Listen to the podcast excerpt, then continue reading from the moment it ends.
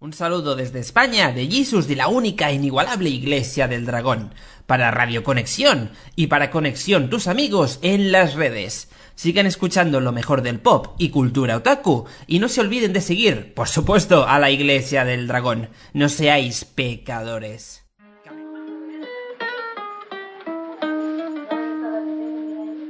I caught it bad.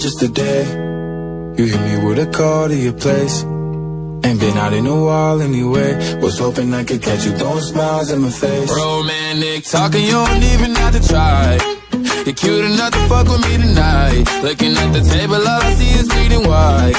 Baby, you living the life, but nigga, you ain't living right. Cocaine and drinking with your friends. You live in the dark, boy, I cannot pretend. I'm not faced, only here to sin. If you rain in your garden, you know that you can. Call me when you want, call me when you need.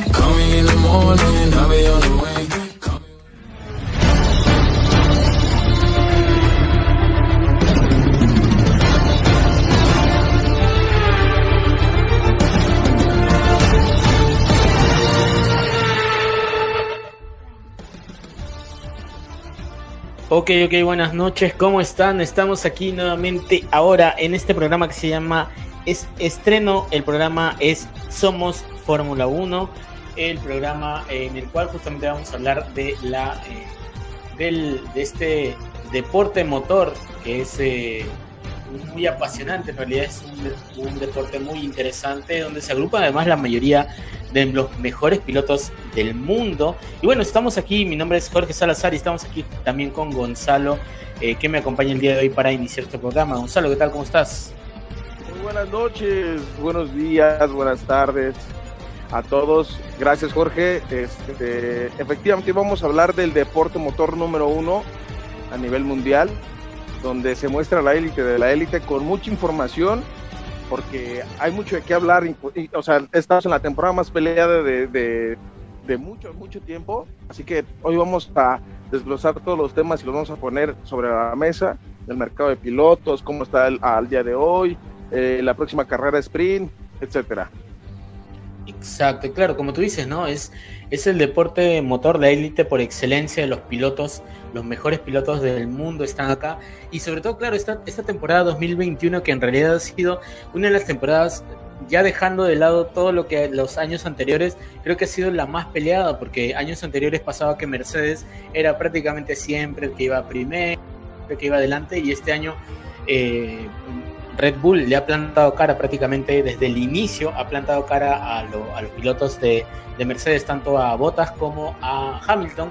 Pero justamente el día de hoy vamos a hablar y vamos a empezar hablando del mercado de pilotos, que es de lo que en estos días se ha empezado a hablar muchísimo porque han habido muchas novedades y sobre todo que eh, hay algo eh, que, se ha empezado a tener en cuenta, o que se dijo, perdón, de que en cuanto eh, se lance la primera, el primer contrato, la primera, eh, la primera bomba de contratos que había, sobre todo en cuanto a, a, eh, Alfa Romeo, Mercedes, a Williams, en ese momento se iban a, iban a salir todos, ¿no, Gonzalo? Y ahora este ha empezado ya este tema del mercado de pilotos. ¿Puedes comentarnos un poco?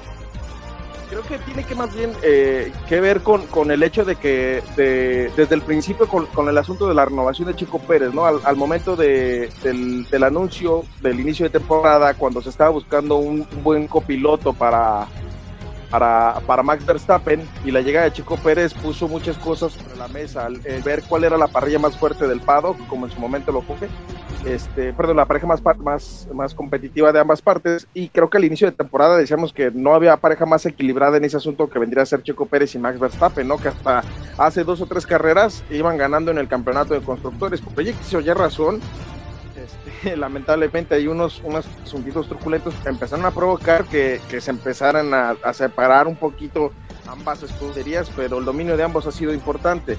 Entonces, también es importante ver que el, el momento de seleccionar tu piloto número dos, porque todas las escuderías, aunque digan que no tienen un piloto número uno, el elegir un piloto número dos te puede ayudar a impulsar eso que hace falta, que era lo que le hacía falta a Max Verstappen. Entonces, al momento de que se nos enteramos de que Checo Pérez solamente firmó por un año al inicio de la temporada, nos daba como el indicio de, o, o volvían a renovar, buscaba la renovación de Checo Pérez con un piloto experimentado, o en ese caso también podrían volver a subir a, Pierre Gasly, ¿no? De, la escudería de Alfa Tauri. Pero al momento de, de, ofrecer la renovación de Checo Pérez o generar la renovación apenas antes del inicio del Premio de Bélgica, es cuando se viene entrenecito todo lo que, lo que se venía haciendo el fichaje de pilotos, ¿no? Porque aparte de eso, tienes que considerar que el momento de seleccionar tu pareja de pilotos para la próxima temporada, tienes que también empezar a ver cómo vas a desarrollar y cómo vas a tener esa conexión para el siguiente desarrollo del monoplaza. Entonces, al fichar a Checo Pérez, eso desencadena que en automático Alex Albon, que es el piloto de reserva, no tenga un asiento en Red Bull. ¿Por qué? Porque Pierre Gasly se queda también en Alfa Tauri junto con eh, Yuki Tsunoda y Albon tenga que buscar un, una escudería B, ¿no? Y luego aparte el hecho de que se abre un, asiento con el retiro de Kimi Raikkonen a sus 41 años, el, el, Iceman, eso también genera que Alfa Romeo tenga que buscar un piloto número uno, porque Kimi era el número uno, y ver si se va a renovar a su segundo piloto como es Antonio Giovinazzi para ver este cómo va a ser la dupla. Entonces, de los 20 posiciones que se quedan disponibles para la Fórmula 1, solamente quedan 3 disponibles al día de hoy, porque eh, en, estos, en estos días así es, se confirma el fichaje de George Russell de Williams a Mercedes y de Valtteri Bottas que pasa a formar parte de la escudería de Alfa Romeo, ¿no? Este, Jorge, ¿quién crees que se va a quedar con, la, con el segundo puesto de, de Alfa Romeo? Eh, sí, justamente eso, eso quería comentarte. Primero, este, lo que tú decías, Gonzalo, el tema de Russell era un tema que ya estaba, yo, yo creo que desde inicio ya estaba, o sea, prácticamente cerrado. Yo creo, inclusive, yo creo que lo de Russell fue, se determinó, o, o, este, Toto Wolf lo, lo, determinó al momento de ver esta, la participación en, en Abu Dhabi, creo que fue, el, en la carrera en la que tuvo que reemplazar Russell a, Hamilton y vio claro, y que y vio que Russell se lo comía de encuentro a botas, ¿no? Con, prácticamente un auto que había probado muy poco, un auto que, que no era el que él manejaba regularmente, porque ah, sabemos que el año pasado Russell era, pertenecía a Williams y tuvo que aprender a conducir el auto o ponerlo a punto en qué, unos días, ¿no? Porque en realidad creo que se enteraron un viernes de, que Hamilton estaba enfermo y de viernes a domingo, que era la carrera, tuvo que terminar de, adaptarse al, auto, ¿no? Entonces, yo creo que desde ahí ya ellos... es merecedor? ¿Crees que es merecedor de ese puesto? Sí, sí, sí, de todas maneras. Porque muchos, es, o sea, es un secreto a cosas que, se tenía planteado desde el principio que, George Russell, o sea, que Valtteri Bottas ya no estaba contento con la escudería de Mercedes porque siempre fue tratado como un segundón. Y eso nos queda claro siempre, siempre ha sido así, deja pasar a Hamilton, el fin de este fin de semana en el Gran Premio de Países Bajos, ¿qué fue lo que escucharon? Aborta la vuelta rápida, entonces Valtteri Bottas no es un mal piloto, es un piloto que fue tratado de mala manera, inclusive estaba viendo que tiene este, más de 50 podios en, en su haber, Viene de una escudería pequeña que fue Williams. Lógicamente tiene la injerencia de Toto Wolf al momento del, representar a George en, este punto. No creo que sea mala este, la contratación de George Russell, porque al contrario, o sea, si, si Red Bull en una temporada con la contratación de Checo Pérez, que puede ser criticado o seleccionado en varias maneras, pues realmente esos puntos, 80, 40 puntos, este, pueden hacer la diferencia, un punto, medio punto para ganar el campeonato de constructores, que es lo que está pasando. Quieras o no, el, el campeonato de constructores se puede definir mucho por los segundos pilotos. Ahora hay que ver si George Russell va a terminar siendo el segundón de nueva cuenta para Hamilton, porque pues si lo hacen así, creo, creo que sería un desperdicio de talento y no me gustaría ver una historia repetida entre lo que pasó con McLaren, con Fernando Alonso y Hamilton, que terminaron perdiendo el título, se les fue de las manos y Kimi Raikkonen terminó ganando el campeonato mundial.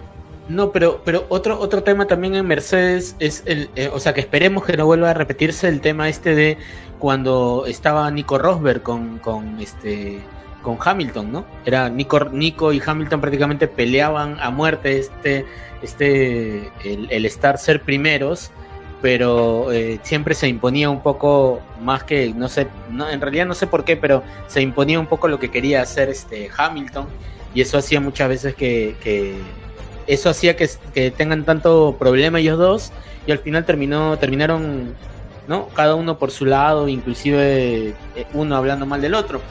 Pero bueno, ya creo que estamos eh, entrando mucho al tema Mercedes antes de, hablar de justamente la pregunta que me habías hecho sobre el tema de quién podría ser el piloto 2.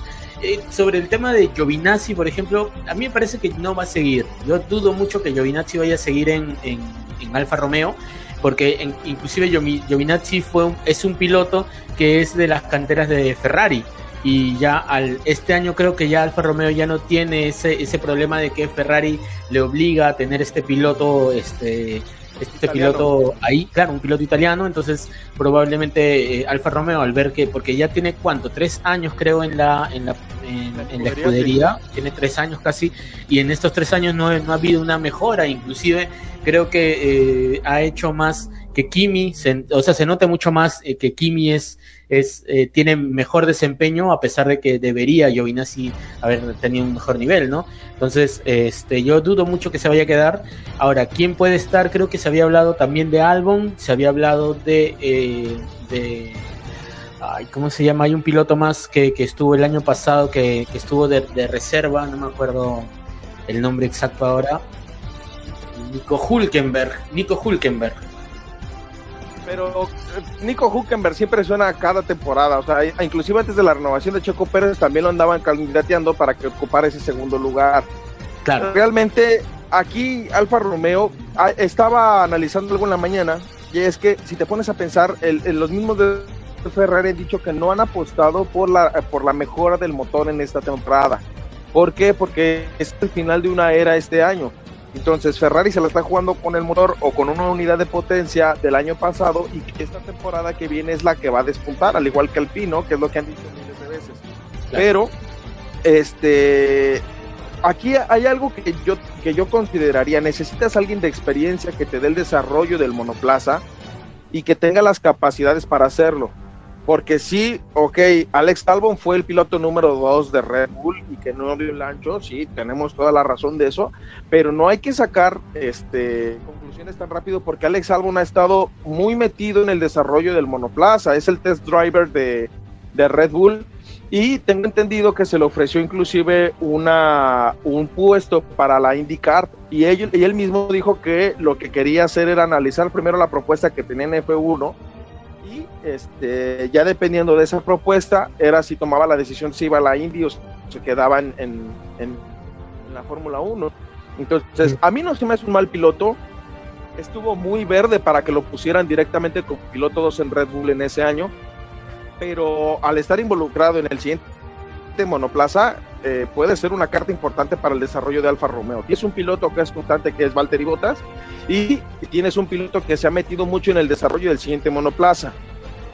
Puede ser una dupla importante, no, no fuerte, pero puede ser una dupla muy equilibrada que le puede sacar eh, jugo y salir de la parte media de la parrilla, ¿no? O sea, que nos sorprenda como, no sé, un, un Racing Point que se lleva un tercer lugar en el Mundial de Constructores, puede ser este un Force India que también sorprendió al ser constante con en su momento, así es. Este, entonces, no, no lo veo mal esa pareja, pero también tengamos en cuenta algo.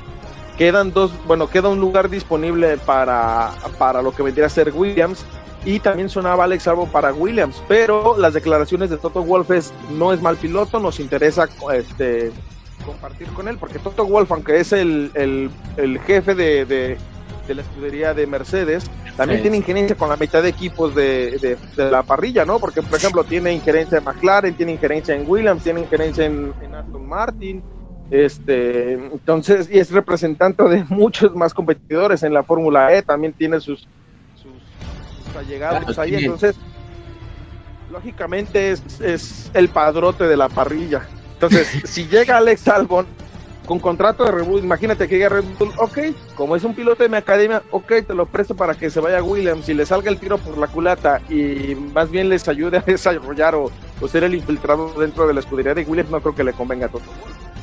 Claro, claro, claro. Sí, eso sí, eso sí es cierto, es cierto. Pero vamos a ver, pues igual como eh, habrá que habrá que mirar que, porque igual, este, no sé, mira, no estoy seguro ahora pero ya se, se firmó la renovación de, eh, eh, de Gasly en, en Alfa Tauri, porque yo también había escuchado que estaban en un tema de que Gasly quería, o sea, él, tenía las expectativas de poder regresar a, a, Red Bull, pero yo creo que es un poco complicado. Pero también él decía que tenía otras opciones, entonces quién sabe si quizás ahora con todo este tema eh, de las salidas, de los cambios, de que hay una posibilidad de un segundo puesto ahí en, Alfa Tau, en Alfa Romeo, perdón. Este, quizás si es que Gasly aún no ha firmado con Alfa Tauri pueda irse ahí, porque al final eh, no sabemos con este cambio de, normativas, este cambio de justamente del desarrollo del monoplaza para el siguiente año puede hacer que este eh, sea una buena opción para, para, para Pierre Gasly pasarse a Alfa Romeo, ¿no? Eh, no es como tal una renovación, le quedaba todavía un año de contrato. O sea, es algo que de verdad es cansado. O sea, te lo juro, Jorge, que cada vez que escucho a, al, francés me desespera cada vez más, ¿no? Siento que suena cada vez como un niño chiquito de por qué renovaron a Checo, si me pudieron haber dado a mí, yo he dado mejores resultados. O sea, es un niño caprichudo ahorita sonando a todo lo que da y siendo realistas, no le está ayudando, se está viendo mal. Porque también, seamos realistas, cuando tuvo su tiempo en Red Bull, le decían algo y se lo pasaba por el arco del triunfo. O sea, él quería ser el piloto número uno cuando realmente era el nuevo, lo ascendieron por el abandono de Daniel, Ricardo, eh, Daniel Ricciardo a, a, Red Bull. Entonces fue como de, pues lo tenemos que ascender, pues para eso es la escudería, ¿no? Pero realmente no estaba planificado así. Inclusive Christian Horner en su momento dijo, nosotros esperábamos que Ricciardo este, se quedara con nosotros y no lo hizo. Entonces no era algo que se tuviera planificado como en su momento ascendieron a, a Betel, como en su momento ascendieron a Verstappen. Entonces, el que se esté quejando no le ayuda para nada. Entonces, este, creo que finaliza su contrato en, en lo que vendría a ser en Alfa Tauri y se va a desprender totalmente de, de, ese, de ese, puesto, de ese asiento. Lo que sí veo importante es este que, por ejemplo, para el, para el siguiente año, pues sí se tiene que quedar a, ver eso y dependería también del resultado que pueda tener Checo. Pero en Alfa Tauri, este, pues la pareja es una pareja de pilotos que vienen de la academia de Red Bull. O sea, Tsunoda no es un mal piloto, pero siento que pudieron haber aguantado un añito más en, la Fórmula 2. Está, todavía está es un rookie, pero que tiene talento, tiene talento. Lamentablemente, pues se lo brincaron los procesos con los adelantamientos de Honda de querer abandonar la Fórmula 1. Ahora bien, si Alfa Romeo, este, la apuesta de ellos es tener una pareja equilibrada y que realmente les pueda dar este, eh, resultados a futuro, pues Albo puede ser una muy buena opción junto con Valtteri Bottas para que demuestren realmente quién va a estar a cargo y además creo que sería justo por fin para Valtteri estar en, en una escudería donde se le trate como el número, número uno. Así es. Y dime, este, ¿y tú qué, opinas de, por ejemplo, o sea, en el hipotético ya, porque eso definitivamente eso no va a pasar, pero ¿qué opinarías si es que, por ejemplo, un, una, un Alfa Romeo, eh, una Botas, dos Gasly, por ejemplo? Híjole. Eh, en primer lugar, no creo que Gasly quiera bajar de categoría, siendo honesto, ¿eh? Ya, pero digamos, en el hipotético, como digo, es, es algo que no va a pasar, pero digamos, ¿qué, qué opinarías de esa pareja de pilotos en, en Alfa Romeo? ¿Tendría ¿Sería bueno? ¿No, no sería bueno? Porque, o sea, entiendo que sí, definitivamente pasar de Alfa Tauri, que ahora es una escudería, cosa que no pasaba hace unos años atrás, pero Alfa Tauri ahora ha pasado a ser una escudería de media tabla para arriba, ¿no? Suele ser un poco más de los que luchan los, el sexto puesto, quinto puesto, por ahí.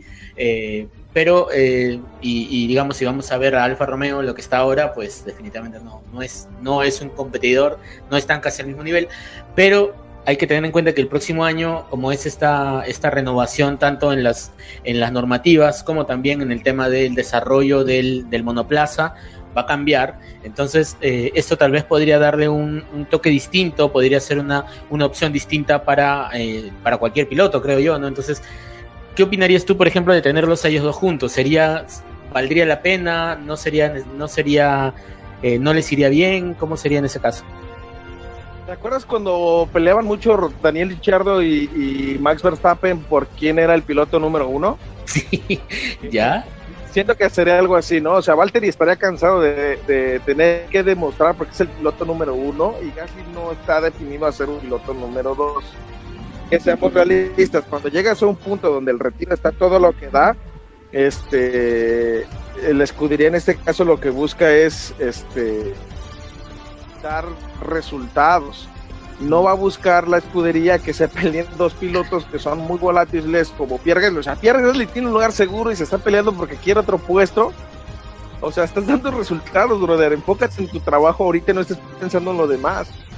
O sea, te, está quejando como Pierre Gasly, me estoy quejando, es que por qué le dieron el lugar a Checo, pero pues date cuenta lo que Checo está haciendo. O sea, Checo cuando, cuando fue el asunto del, choque de Max le dijeron, ¿sabes qué Checo? Vas en 7-8, métete a pit para, para sacarte la, vuelta rápida, quitarle ese puntito a Hamilton y Checo lo hizo. O sea, ¿tú crees que un Pierre Gasly lo hubiera hecho realmente?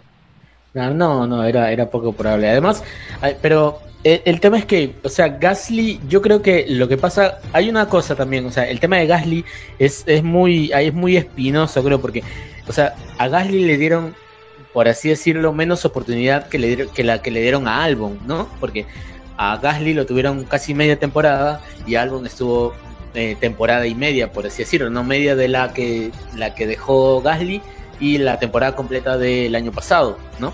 Entonces, este, como que ahí él se le quedó esa, esa cosita de decir, oye, pero yo puedo demostrar que soy más, puedo, puedo hacer más, pero eh, ya no hay forma. Y, yo creo que, o sea, eso nunca va a pasar, ¿no? O sea, eh, que vaya a volver a Red Bull, salvo que, pucha, no sé, termine con otra, cualquier otra escudería, termine ganando el, campeonato, no, no va a haber forma de que regrese a Red Bull. Eso yo creo, lo creo imposible, ¿no?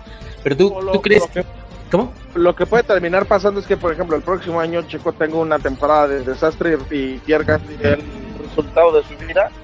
Y, lo que puede terminar pasando ahí es que al final del día se le pueda dar la posibilidad a, Gasly de subir, pero pues también lo veo casi casi imposible para resolverlo. Claro, claro. Inclusive ahora, en lo que sí va a ser un tema, va, eh, va, a ser el, o sea, no creo que el próximo año, pero probablemente el siguiente a ese, eh, lo que cuál va a ser la, la qué va a pasar con Gasly, ¿no? Porque ya van a, ya van a haber dos pilotos de, de, de la que vienen de la academia de, de Red Bull, o sea, digamos, los pilotos, pilotos nuevos, van a tener que subir por lo menos uno, ¿no? Y ya teniendo a Tsunoda, yo no creo, por ejemplo, que a Tsunoda tampoco lo vayan a dejar em, eh, solamente un año en, en Alfa Tauri, probablemente vaya a tener que estar unos dos, tres años más, porque igualmente pasa que en, en Red Bull va a seguir Verstappen, tiene todavía para unos cuantos años más, y no sé si Checo vaya a estar, pero eh, ahí va, van a, va, de acá a unos dos o tres años va a tener que ese puesto estar libre, porque Checo tampoco va a seguir probablemente unos tres o cuatro años más, ¿no? Entonces ahí va. Está bonito de los viejos de la parrilla, entonces también tienes que considerar eso, o sea, mira, ¿quiénes son los que están más viejos de la parrilla? Fernando Alonso, Hamilton, Betel. Eh, Checo. Si no mal me equivoco, Checo. O sea, Checo ya es, digamos que es como de la última vieja guardia. O sea, Checo tiene 10 años en la Fórmula 1 y ya se vuelve un veterano de, batallas, ¿no? Ese puesto sí va a ser peleado, quieras o no, pero Pierre Gasly no tiene que hacer eso, tiene que enfocarse en lo que debe de estar haciendo, que es lo que está haciendo que Alfa Tauri esté jalando el de la carreta, porque pues, lamentablemente Yuki no le está cobrando eh, la factura del ser el rookie el día de hoy. Sí. tiene que callarse la boca y hacer su trabajo y demostrar que, que tiene la capacidad para tomar el lugar si se lo va a dejar a, Checo Pérez el trabajo, o sea, si le va a quitar ese puesto, pues está bien, no hay problema que se lo quite, pero que se lo gane en la pista. Lamentablemente, sus declaraciones no le ayudan, porque Checo Pérez, si te fijas en sus entrevistas cada vez que platica o, le preguntan algo, siempre aparte de, no, pues tuvimos una carrera que quedó mal, es mi culpa, es mi responsabilidad, lejos de echarle la culpa a, a, los ingenieros, lo primero que dice, yo tuve la culpa, yo tuve un error, Nunca veo que le eche mal a, la, a la escudería y luego dice, los muchachos se esforzaron en tener el trabajo al punto, no hay excusa en lo vamos a construir ese trabajo para ganar el Mundial de Constructores. O sea, él sabe muy bien cuál es su papel ahí, cosa que Pierre Gasly cuando llegó no hizo. Sí, claro, claro, no. Puede ser una parte fundamental para, para el fichaje del mismo. claro, o sea, eh, ya, pero es que de todas maneras, Checo ya con tantos años en la Fórmula 1 definitivamente sabe cómo expresarse para no afectar esa relación que debe tener con sus ingenieros, ¿no? Porque definitivamente eh, quienes hemos visto toda, la, toda esta, esta parte, esta primera parte de la temporada de este año, hemos visto que ha habido ocasiones en las que las decisiones de boxes han sido malísimas, lo han hecho entrar a Checo cuando no tenía que entrar, o ha entrado y le han cambiado de, neumáticos que no eran, entonces en realidad no, no han sido tampoco los precisamente los la, la, mejor eh, el mejor eh, comportamiento que han tenido digamos los ingenieros pero siempre como tú dices Checo ha ido a decir no bueno ha sido mi, mi culpa yo no entré cuando debería no no me equivoqué en eso y, y no pero vuelvo a repetir, es un tema que, este, que lo sabe manejar muy bien Checo y lamentablemente por un tema de juventud y algo, probablemente en este caso Gasly no lo, no lo sabe hacer o no lo ha hecho y no lo está aprendiendo tampoco. Sí, claro, es, es algo importante.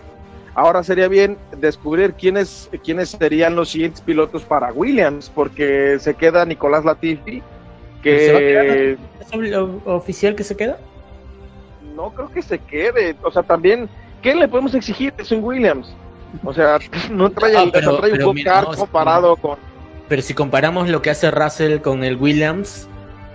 Eh, no, Russell ha hecho volar ese Williams. O sea, también tiene que ver mucho que, que Russell ha hecho mucho con ese carro. O sea, meter un Williams hoy en día una Q3 y quedar en un, en un, en un segundo puesto a un lado de, de Max es es algo de admirarse. Lógicamente el Williams no le va a dar el, tiempo o, las características para que pelee en carrera, pero no lo pudimos disfrutar en el Gran Premio de Spa, que hubiera sido ver qué tanta capacidad tenía George de meter ese Williams a Sostener ahí, sostener la posición en, el, en ese GP hubiera sido interesante verlo, pero bueno, lamentablemente las condiciones climatológicas y el show que se hizo ese día, pues hizo que no se pueda, pero sí, la verdad es que hubiera sido interesante ver, pero, o sea, si comparamos eso, o sea, si comparamos ese, esta, esta performance que ha tenido Russell con el, con el Williams, que ojo que es el mismo auto, pero ya hay un tema de, puesta a punto del propio piloto y todo, eh,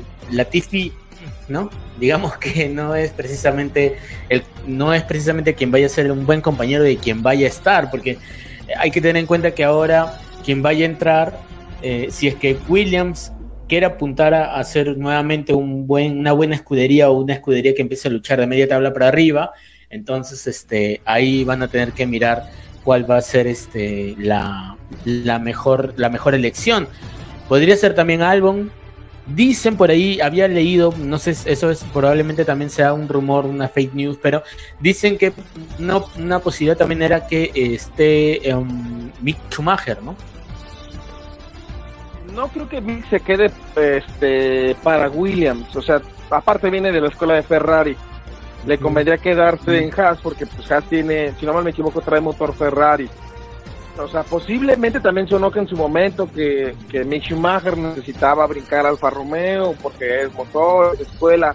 Mira, Mick ha demostrado que sí tiene talento, pero le falta mucho, mucho tiempo, porque aparte creo que fue campeón de, de la Fórmula 2 entonces sí tiene el talento, sí tiene, el, tiene la sangre de campeón en las venas, pero también no puedes hacer que el desarrollo de, de,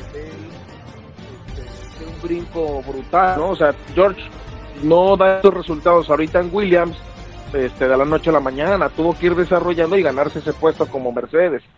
Ahora bien, si te pones a pensar, este Williams tampoco es que tenga mucho de dónde elegir, ahí tendría que entrar mucho la injerencia de Todd Wolf, para elegir a sus pilotos para la siguiente temporada. Y segundo, este, dentro de la escudería, pues también se la han jugado muchas veces en la no continuación de pilotos. estamos hablando que del 2014 han estado haciendo un montón de variaciones de pilotos y moviendo y no han visto si el desafío del auto puede darse. No creo que Nicolás Latifi este, sea un buen piloto para, para Williams, pero también ¿quién en su sano juicio va a querer irse a Williams? Ahora, ¿no? En este momento, ¿no? Claro. sí, o sea, yo ahorita no me iría a Williams. Si me dan a elegir entre un Alfa Romeo o un Haas o un Williams, creo que me voy a Haas porque, no sé, tener a Gunther Steiner como, como director todavía como que me da ese, ese ánimo. Y aparte, aunque digas, es que Williams es la tercera escudería más histórica de, de todos los tipos, hoy en día no es lo que fue en su momento. Pero, pero lo que sí yo había oído, yo había oído que este Williams, lo que quería, tenía un plan bien ambicioso en cuanto al todo lo que es desarrollo, desarrollo de motor, desarrollo de, de, ¿cómo se llama? De, de monoplaza para este año y es por eso que también el, el, perdón, para el próximo año, porque este año, por eso es que también este año no habían tenido, digamos, un, un, no habían mejorado demasiado el auto, inclusive según había leído, solamente hasta el premio de Bélgica ellos tenían una última actualización en cuanto al, al, desarrollo de monoplaza porque de ahí en adelante se iban a dedicar todo al próximo año. Entonces, quizás es esa, ese tema haga que puedan ofrecer algo más a quien quiere entrar a su escudería, ¿no? También puede ser, y aparte, mira, tienen un motor Mercedes. O sea, el motor, este, también Mercedes es que todo varía aquí dependiendo, como, como es un fin de una era, de la era híbrida, quieras o no, este, te la juegas tú en esta temporada o el invierno para la que sigue. Ahora bien, en la posición en la que está no va a tener tantas ganancias o, tanto tema por el Mundial de Constructores, pero va a tener más, más horas túnel de viento. Y, eso es algo que puede influenciar para que en un futuro tengas que elegir un piloto. Si, si realmente Williams quiere salir del fondo de la tabla, tiene que buscar también un piloto que les pueda dar ese entendimiento con el monoplaza, porque pues, el que tienes, tu mejor piloto se va a una escudería más grande, entonces bien inician con, ese asunto. Algo tuvo que tener la injerencia y este Toto Wolf, porque en su momento no sé si recuerdo que hablaba, se hablaba mucho de que Walter y Bottas regresaba a Williams. Mm, sí. Sí, sí, sí, claro. Pero, y, ahí me hubiera quedado, ok, Valtteri Bottas regresa a Williams, este, no me sonaría mal para el desarrollo del monoplaza. Es un piloto con experiencia, ya conoce escudería, sabe que, que puede dar más ese monoplaza y le podría sacar un poquito más de jugo. No tanto como George, pero sí podría sacar, sí podría sacar como buenos resultados con el monoplaza. Ahora bien, no está Valtteri Bottas en Williams, se acaba de confirmar para Alfa Romeo y entonces un piloto te puede dar buenos resultados. ¿Vas a construir un monoplaza sobre la Tifi? ese, es otro tema. Sobre la Tifi, no, yo, yo creo que, no, no sé, ah, yo, yo lo dudo mucho, pero bueno, habrá que, habrá que esperar a ver este tema, ¿no? O que haga algo súper loco como lo que hizo Haas esta temporada, que fue correr a sus dos pilotos, Eric Magnussen y ya, sí. Este, y puso dos rookies que se están despedazando entre ellos. muchachos, la pelea es en, contra otras escuderías, no sé de ustedes. No, y, ya la, creo que la carrera de Bélgica ya les habían pedido que por favor no se choquen. por favor, nada de choques. Porque eso era lo único que hacían. Lamentablemente sí, no, Haas este año está dando mucha pena, lamentablemente. Eh, y además, bueno, sabemos que tiene muy poco, muy poco presupuesto y por otro lado, pues lamentablemente ni Mick ni y, peor, mucho peor Mazepin están, no, nada, nada, no están haciendo nada por la escudería. Quizás Mick, aún Mick está dando un poco de, digamos, de para mantener su nombre, está eh, dando un poco de, o bueno, su apellido, perdón, está eh, tratando de, ser un poco más, más responsable al manejar, pero Mazepin definitivamente no, no, no da nada. Eh, es más, casi causa muchos accidentes, ¿no? No, no nos olvidemos de este fin de semana, ¿no? O sea, por culpa de Chico tuvo que meter una parada obligada al cambio de neumáticos por evitar una colisión que iba a sacar a Mazepin volando. Igual Vettel. Para dar, ajá. O sea, para cerrar todos los pilotos es tres lugares, peliense a muerte con cuchillos para ver quién va a terminar con esos lugares, ¿no? Pero, de, para, pero ya, para cerrar, simplemente ahí, para esos tres lugares están Albon, digamos que, digamos que en el, en el hipotético Hulkenberg, ¿quién más estaría para esos tres? A ver, ¿tú, quién pondrías? En el segundo el puesto de, de Alfa Romeo y, lo que vendría a ser en Williams, los dos pilotos para Williams, ¿a quién pondrías? Yo creo que en, en, este, en Williams, Hulkenberg en, Alfa Romeo al segundo le pongo Albon, sí, yo creo que sería una buena oportunidad para Albon, y porque tiene experiencia ya en el tema del desarrollo que lo está teniendo ahí en, en, este, en Red Bull. Eh, en Williams Hulkenberg, y la verdad es que no tengo ningún otro para, para Williams. Yo creo que finalmente se tendrían que quedar con, con, con este Latifi, pero este, porque no, no se me ocurre quién más podría estar ahí. ¿Tú a quiénes, quiénes estarías para esos tres? Mira, yo creo que pondría precisamente a Alex Albon para el piloto número 2 en, en, Alfa Romeo y van a poner como piloto de reserva o de test a, a, Giovinazzi porque no creo que la gente la dé ahí. Sí, claro, o sea, no, no lo va a soltar tan fácil. Este, yo pondría también este a, a Latifi lo dejaría a Williams y sería ver este uno de los protegidos de Toto Wolff yo creo que serían sobre el campeón de la Fórmula E, que es el campeón que viene de Mercedes y tiene que desarrollarlo. ¿Cómo va a perder un campeón que viene de Fórmula E y no le vas a dar lugar?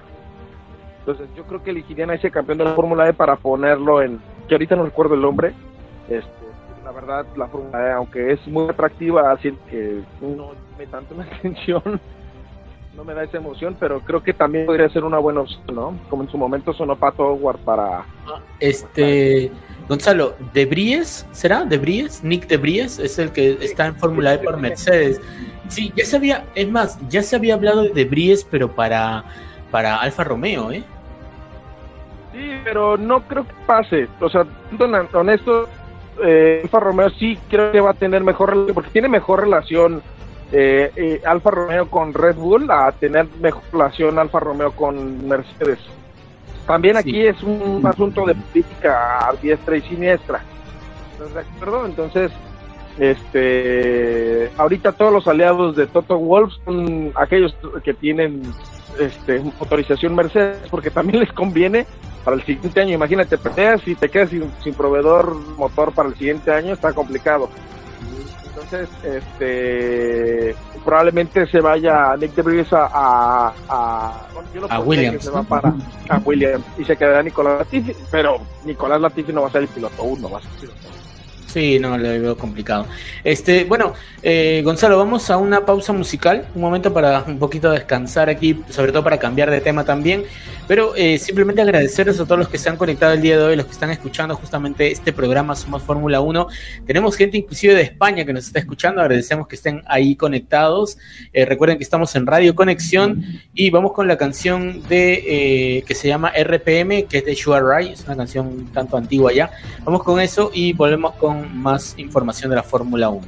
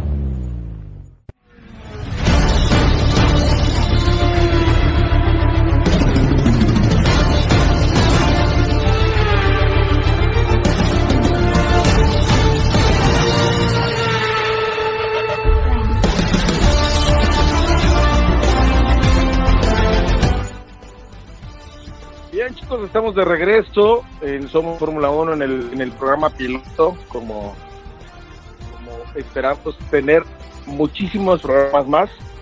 Y eh, ya antes de la pausa musical estamos hablando del mercado de pilotos, que se puso súper caliente con, esa, con ese trenecito, ¿no? De, querer mejorar todo. Pero tenemos que hablar de algo importante, que es el Gran Premio de Países Bajos, donde Max Verstappen se llevó, esperaba, fue profeta en su tierra, se llevó pole position y aparte se llevó el Gran Premio. Eh, Jorge, creo que fue una, una un Gran Premio de Holanda que nos sorprendió a todos porque era un circuito que regresaba después de más de 30 años, donde era un circuito que tenía un aperaltado que no tenían o que no tienen otros, otros grandes premios y creo que se está candidateando para ser de los mejores premios de esta temporada o, o, ganador, candidateándose para ser el ganador del gran término de la temporada que México se lo lleva en los últimos cuatro años. No sé cómo veas tú Sí, no, definitivamente yo creo que eh, este, este gran premio o esta, esta pista en realidad, después de tanto, tanto tiempo de no estar presente, ha demostrado que sí, tiene, es una de las mejores. Yo, yo definitivamente votaría porque sea la mejor, porque tiene justamente esto que dices, ¿no? Estas curvas peraltadas que, que en, el único lugar en el que se han visto ha sido en, lo, en, el Gran Premio de Estados Unidos, que tiene una parte que tiene una, una curva peraltada, pero que este, hacía mucho tiempo que en otros grandes premios no había estado y, y eso le daba un toque, un toque diferente y sobre todo teniendo en cuenta que sus, sus rectas normalmente eran, no eran rectas comunes, sino muchas veces eran rectas muy, muy escuetas, muy, muy delgadas, en las cuales era muy complicado hacer de, superar, ¿no? hacer el, el, que algún piloto pueda adelantar a otro y eso era un tema, un grado de dificultad que hacía que este, el Gran Premio sea aún más llamativo. Y eso hizo y luego era un, un, gran premio corto, ¿no? o sea, no fue un piloto, un piloto, un gran premio que fuera largo como en otros que son 50, 52 vueltas. Era un premio corto que hizo que fueran más de 70 vueltas para poder definir al ganador del gran premio. También eso habla que era un, un, un premio que se tenía que jugar muy veloz, con difíciles de adelantamiento, dificultad de para adelantar, y que era más bien la estrategia la que iba a funcionar ahí para los pilotos. Exacto, exacto. Justamente eso, eso quería comentarte, ¿no? El tema de la estrategia, este, eh, esta suerte de, eh, de, de, hacer, de jugar al, al, al undercut, ¿no? Al, a este tema de que si ingresabas primero al pit y hacías tu cambio de, de llantas antes, podías ganar eh, tiempo y así este, ser primero o segundo fue, digamos, una de las estrategias que marcó eh, esta posibilidad que hubiera tenido Mercedes de, ser primero, porque inclusive eh, se vio este tema, ¿no? Que, que este, en cuanto Mercedes entraba pits, ya había él el, el llamado eh, por la radio a Max a decirle box, box, box, box, ¿no? que era al toque para que entre, porque sabían que si dejaban más metros era mucho más posible que se produzca este undercut, ¿no? y de esa forma este, pase adelante Mercedes y ya definitivamente con esto era muy muy complicado que pueda eh, pueda llevarse Max este premio pero la verdad es que trabajaron muy bien tanto los ingenieros como el propio piloto para mantenerse en pista en el momento que sea necesario como también entrar y hacer las eh, este cambio de gomas en el, en el momento exacto para no perder esa distancia ¿no? Mira, yo creo que aquí al final del día Max tuvo que demostrar porque es el candidato número uno para ser el, el campeón de esta temporada. Eh, y al final del día demostró lo que lo que todo el mundo sabe no esta temporada tiene el carro para pelear. Los japoneses demuestran que a pesar de las limitaciones de que están en su tercer este motor lo dejaron a punto como rojito suizo para pelear por el título otra cosa importante aquí fue que su, su coequipero, que era, que era checo, este, no califica Q2, o sea, un Red Bull sin calificar a la Q2 es algo inaudito, o sea, tienes el, el, el carro para, para pelear entre los puestos de arriba, no me acuerdo quién fue, escuché que dijo, no tiene por qué estar peleando con nosotros, tiene que estar peleando allá arriba.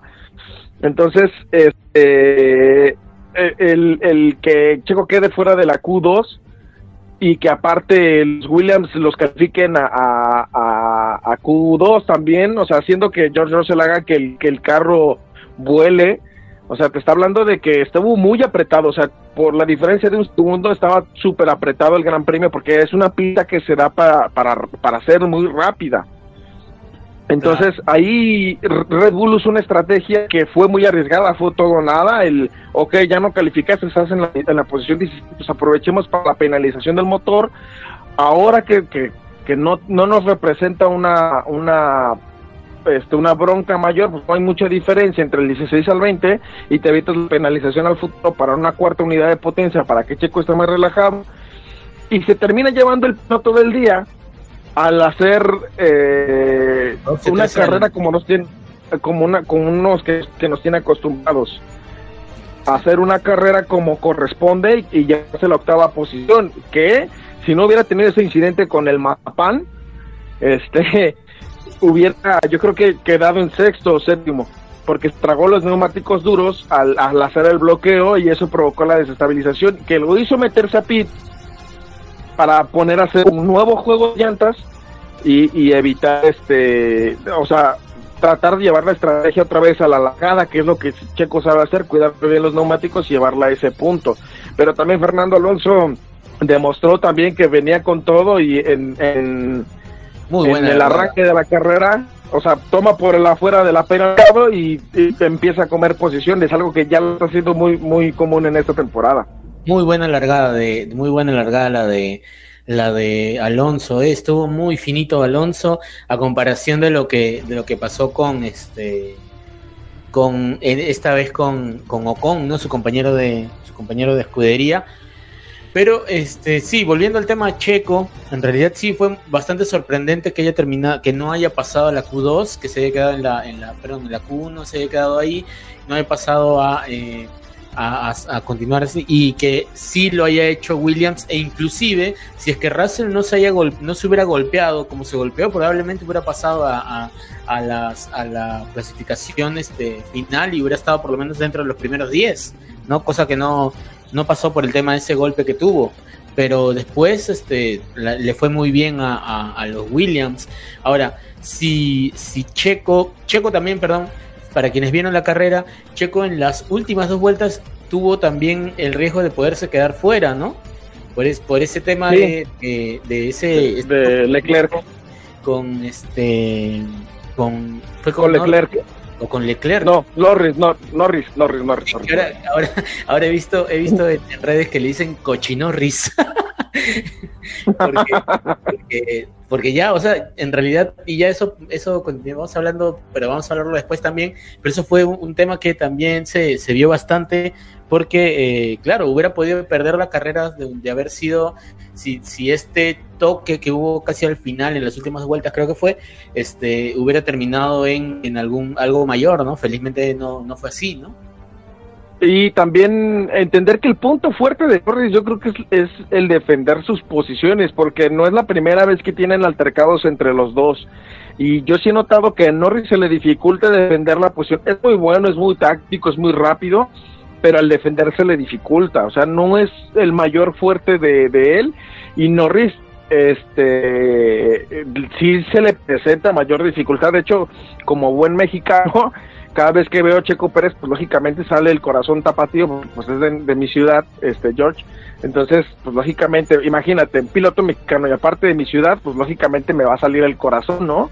Que no voy a decir, pero tengo otro piloto ahí que era de mis favoritos, pero es en, o sea, no quiere decir que, Checo no sea un piloto al que deba de seguir.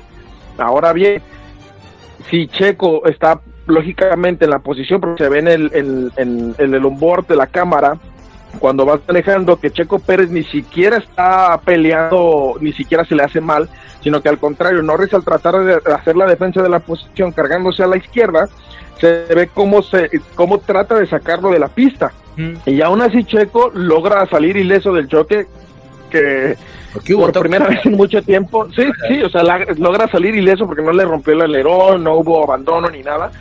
Que cuántas veces no ha pasado que cuando vemos ese tipo de acciones lo primero que pensamos, pero bien, entonces, aquí, gracias a Dios, no pasó eso y se lleva el piloto del día. Lastimosamente no pudo correr Kimi Raikkonen, que hubiera sido algo importante también para ver el, el primer gran premio después del anuncio de su retiro de la temporada. por cuestiones de sintomatología de COVID, que al parecer nada más dio positivo, pero pues no tuvo este síntomas hasta el momento. Pero, pero dime, dime. Disculpa, disculpa que te interrumpa, pero y ahora se estará, se habrá confirmado que va a estar para el premio de, de, de Monza en Italia. Eso habría que estar igual revisando, porque aún creo que no se ha confirmado y de todas maneras todavía seguiría seguiría Kubica en su en su monoplaza, porque de momento no hay ninguna confirmación. Igual si, si sacamos tiempos desde que se, se vio la... Eh, se determinó que, que Raikkonen estaba enfermo, al día de hoy aún no, no estaría cumpliendo el tiempo para poder reincorporarse a, su, a, su lugar, ¿no? Sí, claro, de verdad también a mí me pesaría mucho que Kimi no hubiera correr en Monza porque quieras o no, pues fue su único campeonato mundial lo ganó con Ferrari, ¿no? Sería como algo muy representativo para él. Claro, un homenaje. Este, sí, claro. Imagínate que los tres campeones del mundo contra los que competiste, que ahorita, curiosamente, Hamilton, Fernando Alonso y, él estuvieran en ese punto y pudieran hacer como una especie de homenaje, ¿no? Porque se aspira un grande, aunque nada más tenga un título en su haber, es un piloto que siempre se ganó el cariño a pesar de que no era una persona muy cariñosa, por así decirlo, ¿no? O sea, ¿cuántas entrevistas? Iceman, El Iceman, exactamente. Entonces, es un piloto que te gana, es como ese Grumpy, este, el abuelo Grumpy, el, abuelo gruñón que, que, decía, no me estén molestando, y terminaba haciendo, ándale, abuelito, ven y abrázame, algo por el estilo. Entonces, este me, me daría mucha pena que perdiera la oportunidad de despedirse en Italia, pero pues esperemos que, pueda, que puedan darle la alta para, para salir, ¿verdad? Pues esperemos, esperemos. Este, habrá, que, habrá que ver cómo, cómo le va en eso. Ahora, eh, las posiciones, eh, ¿tú qué opinas que eh, en los, las posiciones que quedaron? Bueno, los tres primeros sabemos que fueron Max, Hamilton y, y Bottas, ¿no? Pero Luego los que sorprendieron han sido, creo, Gasly y, Alonso, creo que han quedado en unas buenas posiciones, ¿no? Déjame, te, te busco cómo quedaron bien los los este los puestos en la página directa de, la Fórmula 1. Te los comento, aquí los tengo yo, te lo estoy viendo. Ah, perfecto. Mira, eh, o sea, primero Max Verstappen, segundo Lewis Hamilton, tercero Valtteri Bottas, cuarto Pierre Gasly, ¿no? Eh, quinto Charles Leclerc con el Ferrari, sexto Alonso con Alpine, eh, séptimo Carlos Sainz, eh, octavo Checo, Ocon noveno, Lando Norris décimo, increíble ver, verlo a Norris ahí, eh. Daniel Ricciardo onceavo, no tan lejos de Norris, tanto que se criticaba. luego, bueno, ya viene la parte de abajo que es ¿no? en el 12 Stroll, Fettel en el 13, Giovinazzi 14, Kubica en 15, Latifi 16, 17 Russell y eh, Mick Schumacher y los demás, que es Tsunoda que tuvo que salir, eh, salió antes de terminar la carrera y, y Mazepin que igual también salió antes de terminar la carrera. Sí, claro, mira, fíjate, aquí analizando, de Hamilton tuvo cuatro paradas en los pits, una obligada del 71, la vuelta 71, sí. que, que es algo que no se ve muy comúnmente, o sea, tenía tiempo suficiente para lanzar a entrar a una última vuelta y se le habla a Valtteri por el Team Ride y le dice, Valtteri aborta la vuelta rápida, porque recordemos que el que tiene vuelta rápida y estás en los, eh, si terminas entre los 10 primeros y tienes la vuelta más rápida te dan un punto extra. Entonces, ese puntito extra le iba a ayudar a, no estarse tan alejado de Max, a, Hamilton y Hamilton traía la vuelta rápida. Entonces le dicen a Valtteri, que es el escudero de, de Hamilton, le dice, aborta la vuelta rápida. Y él les dijo, ¿saben qué? Ya estoy harto, me meten hasta la Mauser, aquí se acaba esta relación y cada quien para su casa, ¿no? Aquí se rompió una jerga y vámonos rápido. Y ¡pum! que les avienta la vuelta rápida. Y eso obliga a que Hamilton tenga que meter a los pits a la vuelta número 71 con neumáticos blandos para alcanzar a meter la vuelta rápida en su última vuelta. O sea, tan urgido está Hamilton por obtener ese octavo título mundial que va a hacer lo imposible para que no se lo quiten y que se vuelva el, hombre más ganador de, títulos mundiales a través de la Fórmula 1. Pero no le va a alcanzar, esto no le va a alcanzar. Sí, más viene con el acelerador a fondo, ¿eh? sí, no, definitivamente. Y, y sobre todo que ahora sí tiene, creo, el auto el auto para, para hacerlo, ¿no? Porque el año pasado se veía, se veía un, Verstappen que era muy, muy, muy metía, se metía, pero el tema era que este, no tenía el auto, no le alcanzaba. Sí, eh, a pesar de todos los esfuerzos que hacía Red Bull por mejorarlo, por dar actualizaciones, no, no lo hacía. Pero sí vimos un cambio a finales del año pasado, en el, en el Gran Premio de Sakir, creo que fue el último de la temporada pasada, sí hubo una, una mejora, ¿no? Donde, eh, que terminó ganando justo Verstappen ese, gran premio, o fue Abu Dhabi, creo, no recuerdo, pero el, el, año pasado lo ganó justamente por esas mejoras que tuvo Red Bull y que me imagino que terminó explotando este año con esta nueva, esta nueva versión de monoplaza, ¿no? Sobre la anterior, ¿no? Me, da tristeza el saber que Red Bull no va a tener a Honda como compañero para próximos años pero me da satisfacción el saber que Honda no los va a dejar tan, tan a la deriva y que se va a congelar por tres años más. O sea, le están dejando un motorazo a, Red Bull para que trabaje y que tengan tiempo para desarrollar en, la nueva empresa que Red Bull eh, va, a otorgar para poder hacer el desarrollo de motores, que va a estar supervisado y maquilado por Honda, pero que la empresa va a ser solamente de Red Bull. Y Max ahora sí literal no suelte el acelerador para nada sea, lo ves y él literal, eh, estaba viendo un meme que dice que, decía que Max, eh, inclusive en Bélgica, cuando estaba lloviendo, que Max va con todo, a todo lo que da, que inclusive quería rebasar el coche médico, que lógicamente es no, pero, o sea, literal es el león que se está tragando a todos. O sea, este, este año tienen que sí o sí ganarlo. Y, y, y Mercedes por primera vez en mucho tiempo está viendo un rival que le está poniendo las cosas difíciles y que los está aventando contra las cuerdas. Así que también aquí definiríamos eh, que la siguiente, el siguiente gran premio que es en Italia, que es uno de los más emblemáticos de la Fórmula 1, este, va a desarrollar un concepto que es prueba, que solamente hay tres, eh, tres eventos así en el año. El pasado, si no mal equivoco, fue en Silverstone y este año es en, en Italia, ¿no? Es un, bueno, en este premio de los tres en el año, ya se usó uno en Silverstone, el que sigue es en Italia. ¿Y cuál es el otro, George? en el último, ¿en qué, ¿en qué circuito no te acuerdas lo van a meter?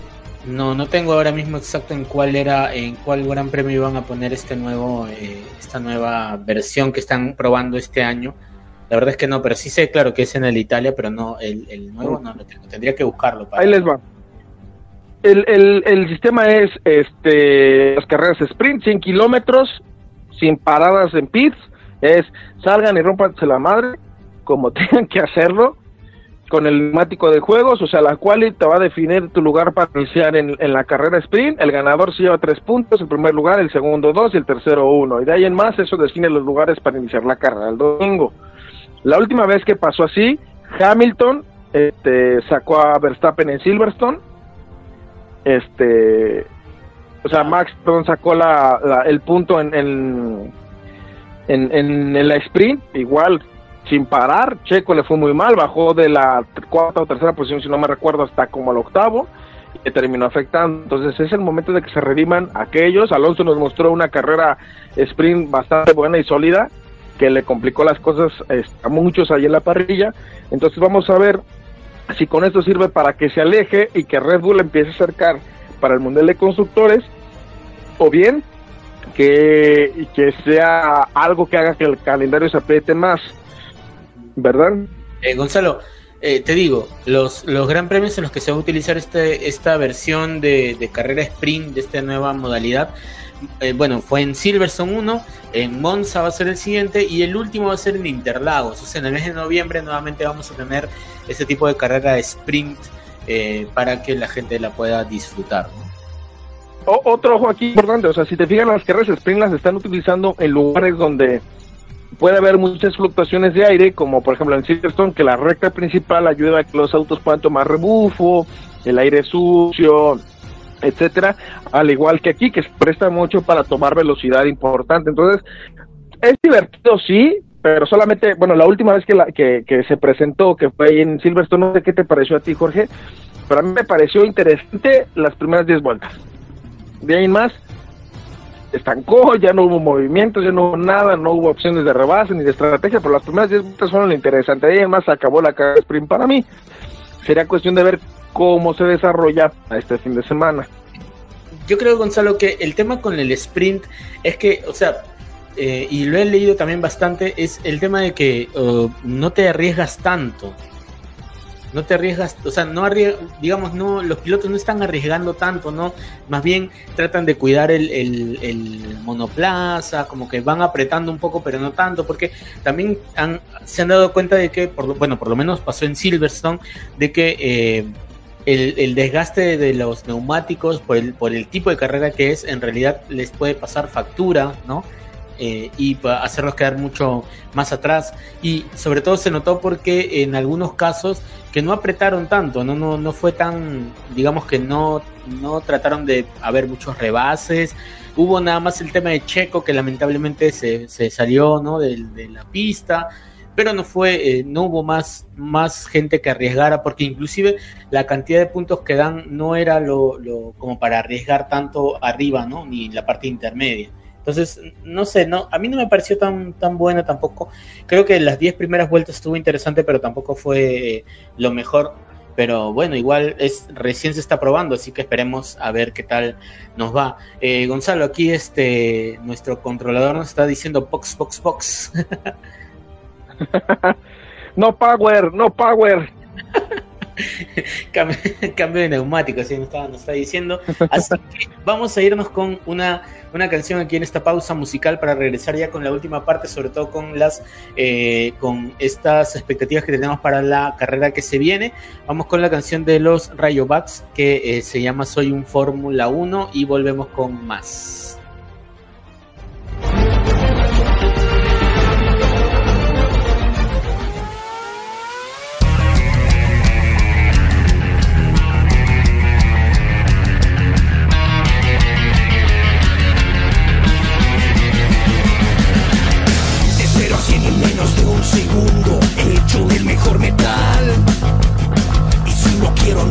Ni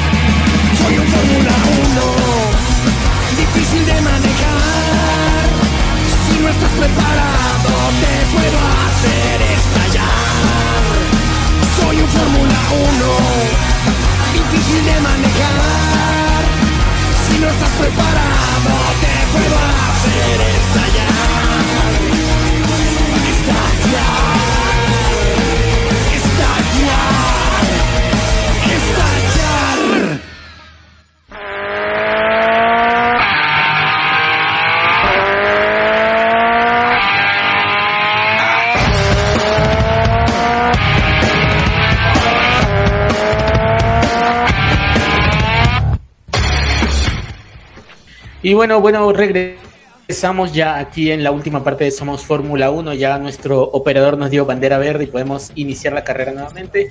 Estamos aquí nuevamente en Fórmula 1, vamos a hablar ya justamente de la parte final de este programa, de las expectativas que tenemos para este Gran Premio de Italia, este el Gran Premio del GP de Monza, ¿no? Que es, como dijiste Gonzalo en, el, en la parte anterior, es un, un, gran premio histórico, no representativo, que siempre se ha, casi siempre se ha corrido, creo que no ha habido año en el que, en el que no he estado, salvo creo que el año pasado, eh, por Sí. COVID, creo, ¿no?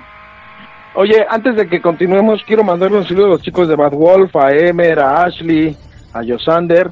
Y aquí me voy a entrar un spoiler. Escúchenlos todos los viernes a las 10 de la noche. Es un fandom que habla de una serie buenísima que se llama Doctor Who, donde también este Yoga, nuestro operador, es la cabeza de, de, ese programa y los invitamos a que los escuchen. Escuchar este este programa es garantía. Como como en mi país hay un cine que se llama Cinépolis, es garantía Cinépolis, ¿no? Que te regresa tu dinero, pero aquí no hay dinero. Les, les aseguramos que es una serie muy buena, pero que el podcast es mejor. Entonces ahí me eché un golazo, así como de pechito de chilena, pero pues e- es parte de la programación de Radio Conexión. Entonces, este, para que nos escuchen. No, ahora sí, Jorge, continúa. Exacto, exacto. Todos los, es todos los viernes, 10 de la noche, hora Perú, ¿no? Que tienen ahí a Odd Wolf para que lo puedan escuchar ahí aquí en Radio Conexión. Recuerden que están, eh, van a hablarles sobre todo el tema de eh, que yo aún no entiendo. Yo hago operaciones ahí, pero que aún no termino de entender el tema de la tarde y eso que me, tiene un poco confundido. Pero bueno, pero bueno, vamos a, vamos volver a los temas que sí entiendo que es ese tema justamente de la Fórmula 1 y este Gran Premio de Monza. Coméntanos, ¿cuáles serían tus expectativas? ¿Qué esperas? ¿Qué, ¿Quién crees que puede ser el que, el que lidere esta carrera? Tendríamos que hacer más bien ya este nuestra lista de la porra, ¿no? O sea, para saber quién quedaría. Yo definiría en primer lugar, eh, bueno, definiendo ya la quali, yo pondría a Max como poleman, porque pues, viene con todo, ¿no? O sea, sus ocho victorias en, en este torneo nos ha dado la posibilidad de demostrar que viene con todo, pero aquí tiene que dar un golpe de autoridad sobre la mesa Ferrari, porque pues es su casa y no creo que quieren repetir lo que han estado haciendo en los últimos años y es dar vergüenza, ¿verdad? O sea, estaba viendo premios en la tarde, recordando bien las glorias, y me doy cuenta que, que Leclerc ni Vettel han podido darle el renombre a, a, a, a Ferrari en Monza en los últimos años. Ahora vean la alineación, Vettel ya no está en Ferrari, pero está Carlos Sainz, que es un piloto también que es muy constante, que tienen que dar un golpe de autoridad este, este, en este gran premio para desarrollar este, esa, esa um, conexión con su fanaticada, ¿no? O sea, Ferrari es simbolismo de Fórmula 1, la escudería más ganadora de todos los tiempos de, dentro de la Fórmula 1 y tiene pues que hacerse valer en su tierra. Además que no creo que tengan un monoplaza malo, solamente que algo les ha llevado ahí en el último estirón porque pues por ejemplo Charles este Charles Leclerc ha sido poleman dos o tres veces esta temporada y sí ha demostrado que sí tiene el auto para hacerlo, pero algo pasa, no sé si sea el combustible, si el carro no está diseñado para carreras o la carga aerodinámica no es la correcta que está provocando que, que, que el auto no se dé y espero y no se repita lo que terminó pasando en el 2019 cosas tan extrañas como que no querían salir a dar vuelta de clasificación porque había mucho viento que podían utilizarlo como rebufo, ¿verdad? Entonces tenemos que hacer una carrera a capa y espada que salgan a matarse todos en la pista, literalmente, pero que salgan todos a, a comerse ese premio, ¿no? Porque también te da como ese, título de, ok, me gané la Sprint Quali y aparte este eh, gané el Gran Premio, ¿no? Que no creo que haya mucha variación. Yo, yo apostaría un uno Max Verstappen, dos Lewis Hamilton, un tres eh, aquí me traicionaría mi corazón, pero sería un Valtteri Bottas, un cuatro este Checo Pérez, Un quinto un quinto este Lando Norris y de ahí en más ya no me interesa porque pues ya ya sería pelea de media tabla. Eh, y, y cómo se llama? Y Fernando, Fernando Alonso, ¿no? ¿No lo pones Alonso? Bueno, yo pondría, fíjate, ya, ya te dije, por así todos, los, los primeros 10 para no vernos tan extensos. Ya. Entonces, que me quedé en, en Lando Norris en quinto, Fernando Alonso en sexto, Ya. en séptimo pondría a un Daniel Ricciardo, octavo Betel, noveno Stroll Ya. y décimo Russell. Russell. Mm, estaría bien. Estaría interesante. Ahí apúntenlos, vamos a hacer una quiniela y a ver quién, quién anota más puntos, ¿no? Ahora, ahora lo- ¿Cuáles serían los tuyos? Eh, Sí, sí. eh, ah, ya, a ver, sí, pero primero, antes, lo que había escuchado, eh, justamente lo que hablas del tema este de Ferrari, que está teniendo muchos inconvenientes. Bueno, el año pasado tuvo un problema con, con, el, con la, la unidad de potencia. Este año ya la unidad de potencia está mejorada y supuestamente sería. eh, tendría que ser mucho más rápido de lo que fue el año pasado y parece que lo está haciendo, pero ahora el problema que tienen es los neumáticos. Consumen los neumáticos como que fueran, no sé, demasiado eh, parece que no está muy bien balanceado el, el- el monoplaza y por eso consume neumáticos que da, que da miedo. Eh, y bueno, y sobre todo en grandes premios donde ha habido mucho calor, es donde han, han tenido más problemas, por lo menos Ferrari, pero estoy viendo la meteorología de, de- de este fin de semana en Monza y parece que va a ser va a estar interesante para ellos, ¿eh? o sea que puede ser que, que den la sorpresa. En cuanto a mi al, al a cuál sería mi digamos mi listado de, ganadores, yo creo que primero igual Max, espero que Max Verstappen vaya primero. En el segundo puesto, por cómo, por cómo pasó en la anterior carrera sprint, yo no lo pondría a Hamilton, lo pondría a Bottas quizás. Segundo puesto. La revelación de Bottas sería crucial entonces aquí en esta carrera. Que le eche a perder la fiesta a Hamilton. Yo creo que sí, ¿ah? yo creo que sí. Ya, ya teniendo el contrato con Alfa Romeo, yo creo que debería soltarse un poquito, porque Bottas ya, ya debe estar cansado de tantos años con este tema de ser el segundón, de ser el escudero. Entonces probablemente, por, o sea, te digo, por como vi el desempeño de los Mercedes en las carreras sprint, yo creo que por ahí Bottas podría ir por encima de Hamilton. Eh, en el tercer lugar, la verdad es que yo estaría entre eh, la sorpresa poniendo o a Leclerc o a Sainz. Yo más le iría por Leclerc. O sea, sería Max, Bottas, eh, Leclerc. En el cuarto pondría a, eh, a Checo. Cuarto a Checo. Quinto quizás Hamilton. Sexto Sainz. Séptimo Alonso. Octavo Lando. Noveno mm, Daniel Ricciardo. Norris Ricciardo. Y el décimo quizás a Fettel. Quisiera que estemos adelante, pero lamentablemente creo que la última carrera han demostrado que no el, el auto no da para más. El Aston Martin no da para más. eh, eh, entonces yo creo que décimo podría estar. Más o menos así creo. Creo que lo voy a actualizar porque me acor- se me fue el rollo y no conté a los, a los Ferraris. Se me olvidó los Ferraris. Mm, ok. Fíjate, ahí, ahí, ahí, ahí perder. O sea, quedamos en los cinco iguales, pero sí miraría, por ejemplo, Leclerc 6. Ujú. Sainz lo metería en un 7 porque el el 6 va a ir Fernando Alonso. Fernando Alonso demostró que su monoplaza lo está haciendo, le está sacando el jugo, ¿no? Que era el piloto 2, menos sacándolo. Entonces a Sainz lo pondría en un 7, en un octavo Betel, en un noveno, este, corrijo, no pondría Ricciardo, Ricciardo es malo, pondría un Gasly y pondría un Stroll en el 10. Ah, le tienes fe a Stroll entonces. Es que esto no es mal piloto, que toda la gente que es un pay driver, que para los que no saben que es un pay driver es un piloto que tiene su puesto asegurado porque alguien pagó por él, no lo pondría como un mal piloto, no consideres un mal piloto, no sé, ¿tú, tú, tú lo consideras mal piloto? No, o sea, no un mal, mal piloto, pero yo lo considero un piloto mediano, o sea, no, inclusive lo considero menos que Ricciardo, porque yo creo que Ricciardo es muy buen piloto, pero lamentablemente no sé cuál es el problema que tenga en McLaren, pero yo creo que eh, eh, es un muy buen piloto y debería estar en mejor posición, pero bueno, así se da. Ah, hay algo, ¿Cómo? hay algo que tiene el McLaren, el, el carro de McLaren, este, Carlos Sainz ya ves que viene de McLaren.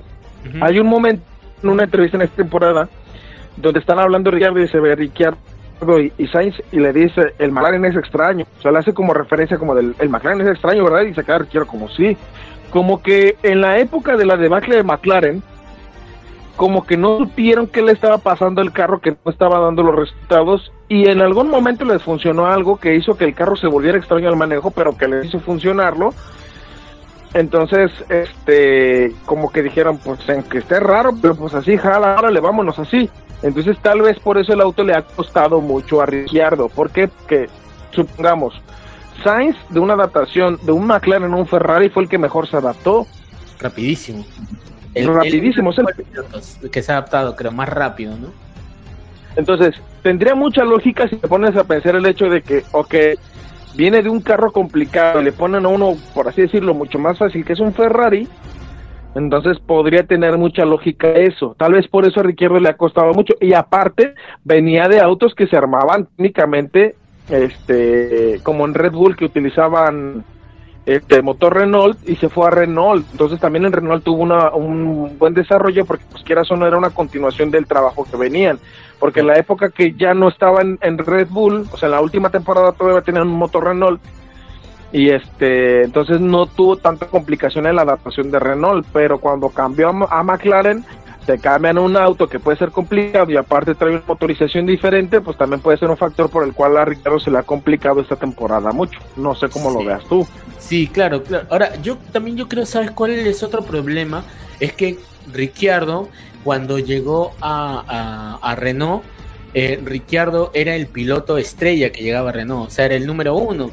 En cambio, eh, a diferencia de lo que está pasando ahora cuando se ha ido a, McLaren, en McLaren más bien él viene a ser el segundo piloto porque la- Lando Norris ya el año pasado estaba dando algunos, eh, algunas eh, como que ah, daba adelantos de que podía ser un muy buen piloto.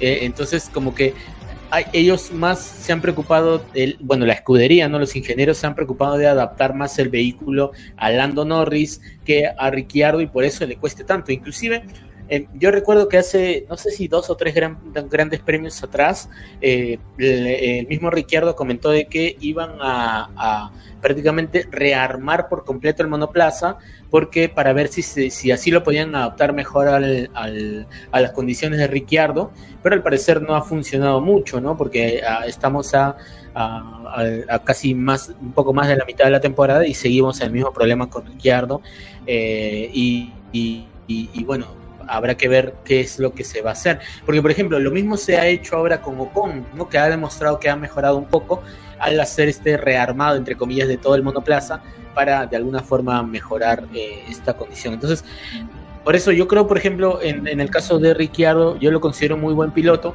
pero lamentablemente es el, sigue siendo el monoplaza el problema.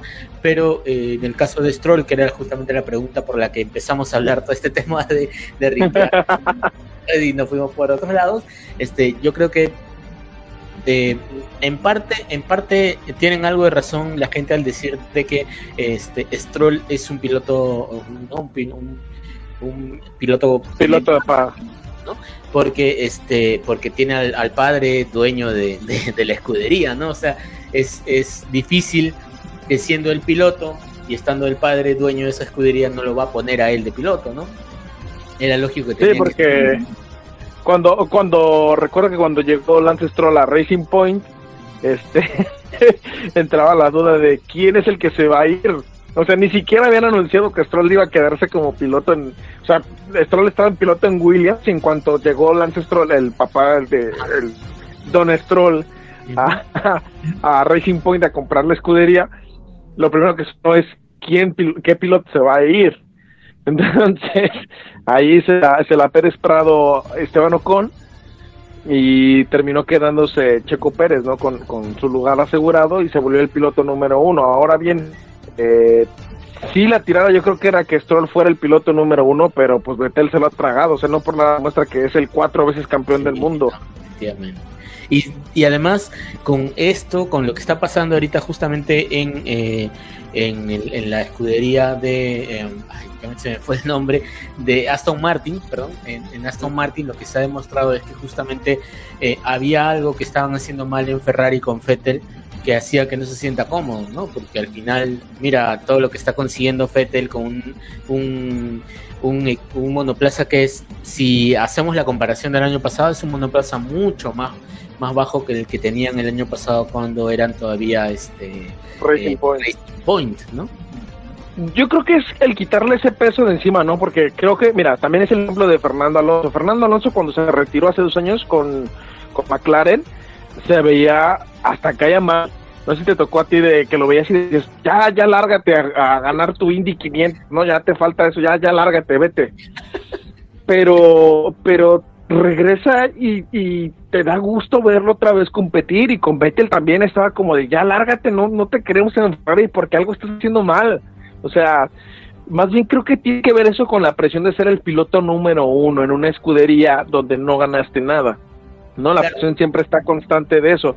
Y, y Vettel al irse de una escudería que tiene que ser top y se va a una escudería de media tabla, pues lógicamente le quitas esa presión y luego te dicen, no, pues es que no vas a ser el piloto uno, ah, pues no, no hay problema, no, pasa nada. Y este, y le libera ese peso de querer, este, de, querer tener esa bronca y, al contrario, o sea, se ha portado como un caballero en la pista, dando como cuando chocó Norris, que fue y checó que todo bien, el Gran Premio de Bélgica alegando la bandera roja por la seguridad, este, jugando fútbol ahí en, en, el paddock con Mick Schumacher, este, el festejo que, ha vuelto a ganar nuestros corazones Betel y lo más impresionante ha vuelto a tener pelo. ya, ya, ya, ya le hacía falta, dices, ¿no? yo creo que bien era el estrés lo que está haciendo que se le fuera el pelo ahí. Entonces, oh, muchachos, el estrés puede terminar siendo complicado para todos los hombres, ¿eh? Ya saben dónde está la bronca. No, no, claro, y definitivamente como tú dices, ¿no? O sea, pasó de ser, porque eh, el problema con Fete era, eh, se veía, o sea, desde hace dos, casi dos temporadas atrás, con la llegada de, de, Leclerc a Ferrari, se le notó a Fettel esta, o sea, empezó a, eh, inclusive para conducir se notaba que estaba molesto conduciendo, era siempre renegar con el, con el auto, era este, a veces inclusive se veía que cometía algunas, algunas cosas irreverentes para alguien que era un piloto de, ¿no? Cuatro veces campeón, un tipo con mucha, mucha, que era, que cuando competía antes, era, tenía mucha autoridad al conducir y como tú dices, era todo un caballero para conducir y ahora ha vuelto a ser ese, esa persona, ha vuelto a ser ese, ese piloto. Se ha vuelto a ganar nuestros corazones Betel y lo más impresionante, ha vuelto a tener pelo. ya, ya, ya, ya le hacía falta, dices, ¿no? sí, yo creo que bien era el estrés lo que está haciendo que se le fuera el pelo ahí. Entonces, oh, muchachos, el estrés puede terminar siendo complicado para todos los hombres, ¿eh? Ya saben dónde está la bronca. No, no, claro, y definitivamente como tú dices, ¿no? O sea, pasó de ser, porque eh, el problema con Fete era, eh, se veía, o sea, desde hace dos, casi dos temporadas atrás, con la llegada de, de, Leclerc a Ferrari, se le notó a Fettel esta, o sea, empezó a, eh, inclusive para conducir se notaba que estaba molesto conduciendo, era siempre renegar con el, con el auto, era este, a veces inclusive se veía que cometía algunas, algunas cosas irreverentes para alguien que era un piloto de, de, ¿no? Cuatro veces campeón, un tipo con mucha, mucha, que era, que cuando competía antes, era, tenía mucha autoridad al conducir y como tú dices, era todo un caballero para conducir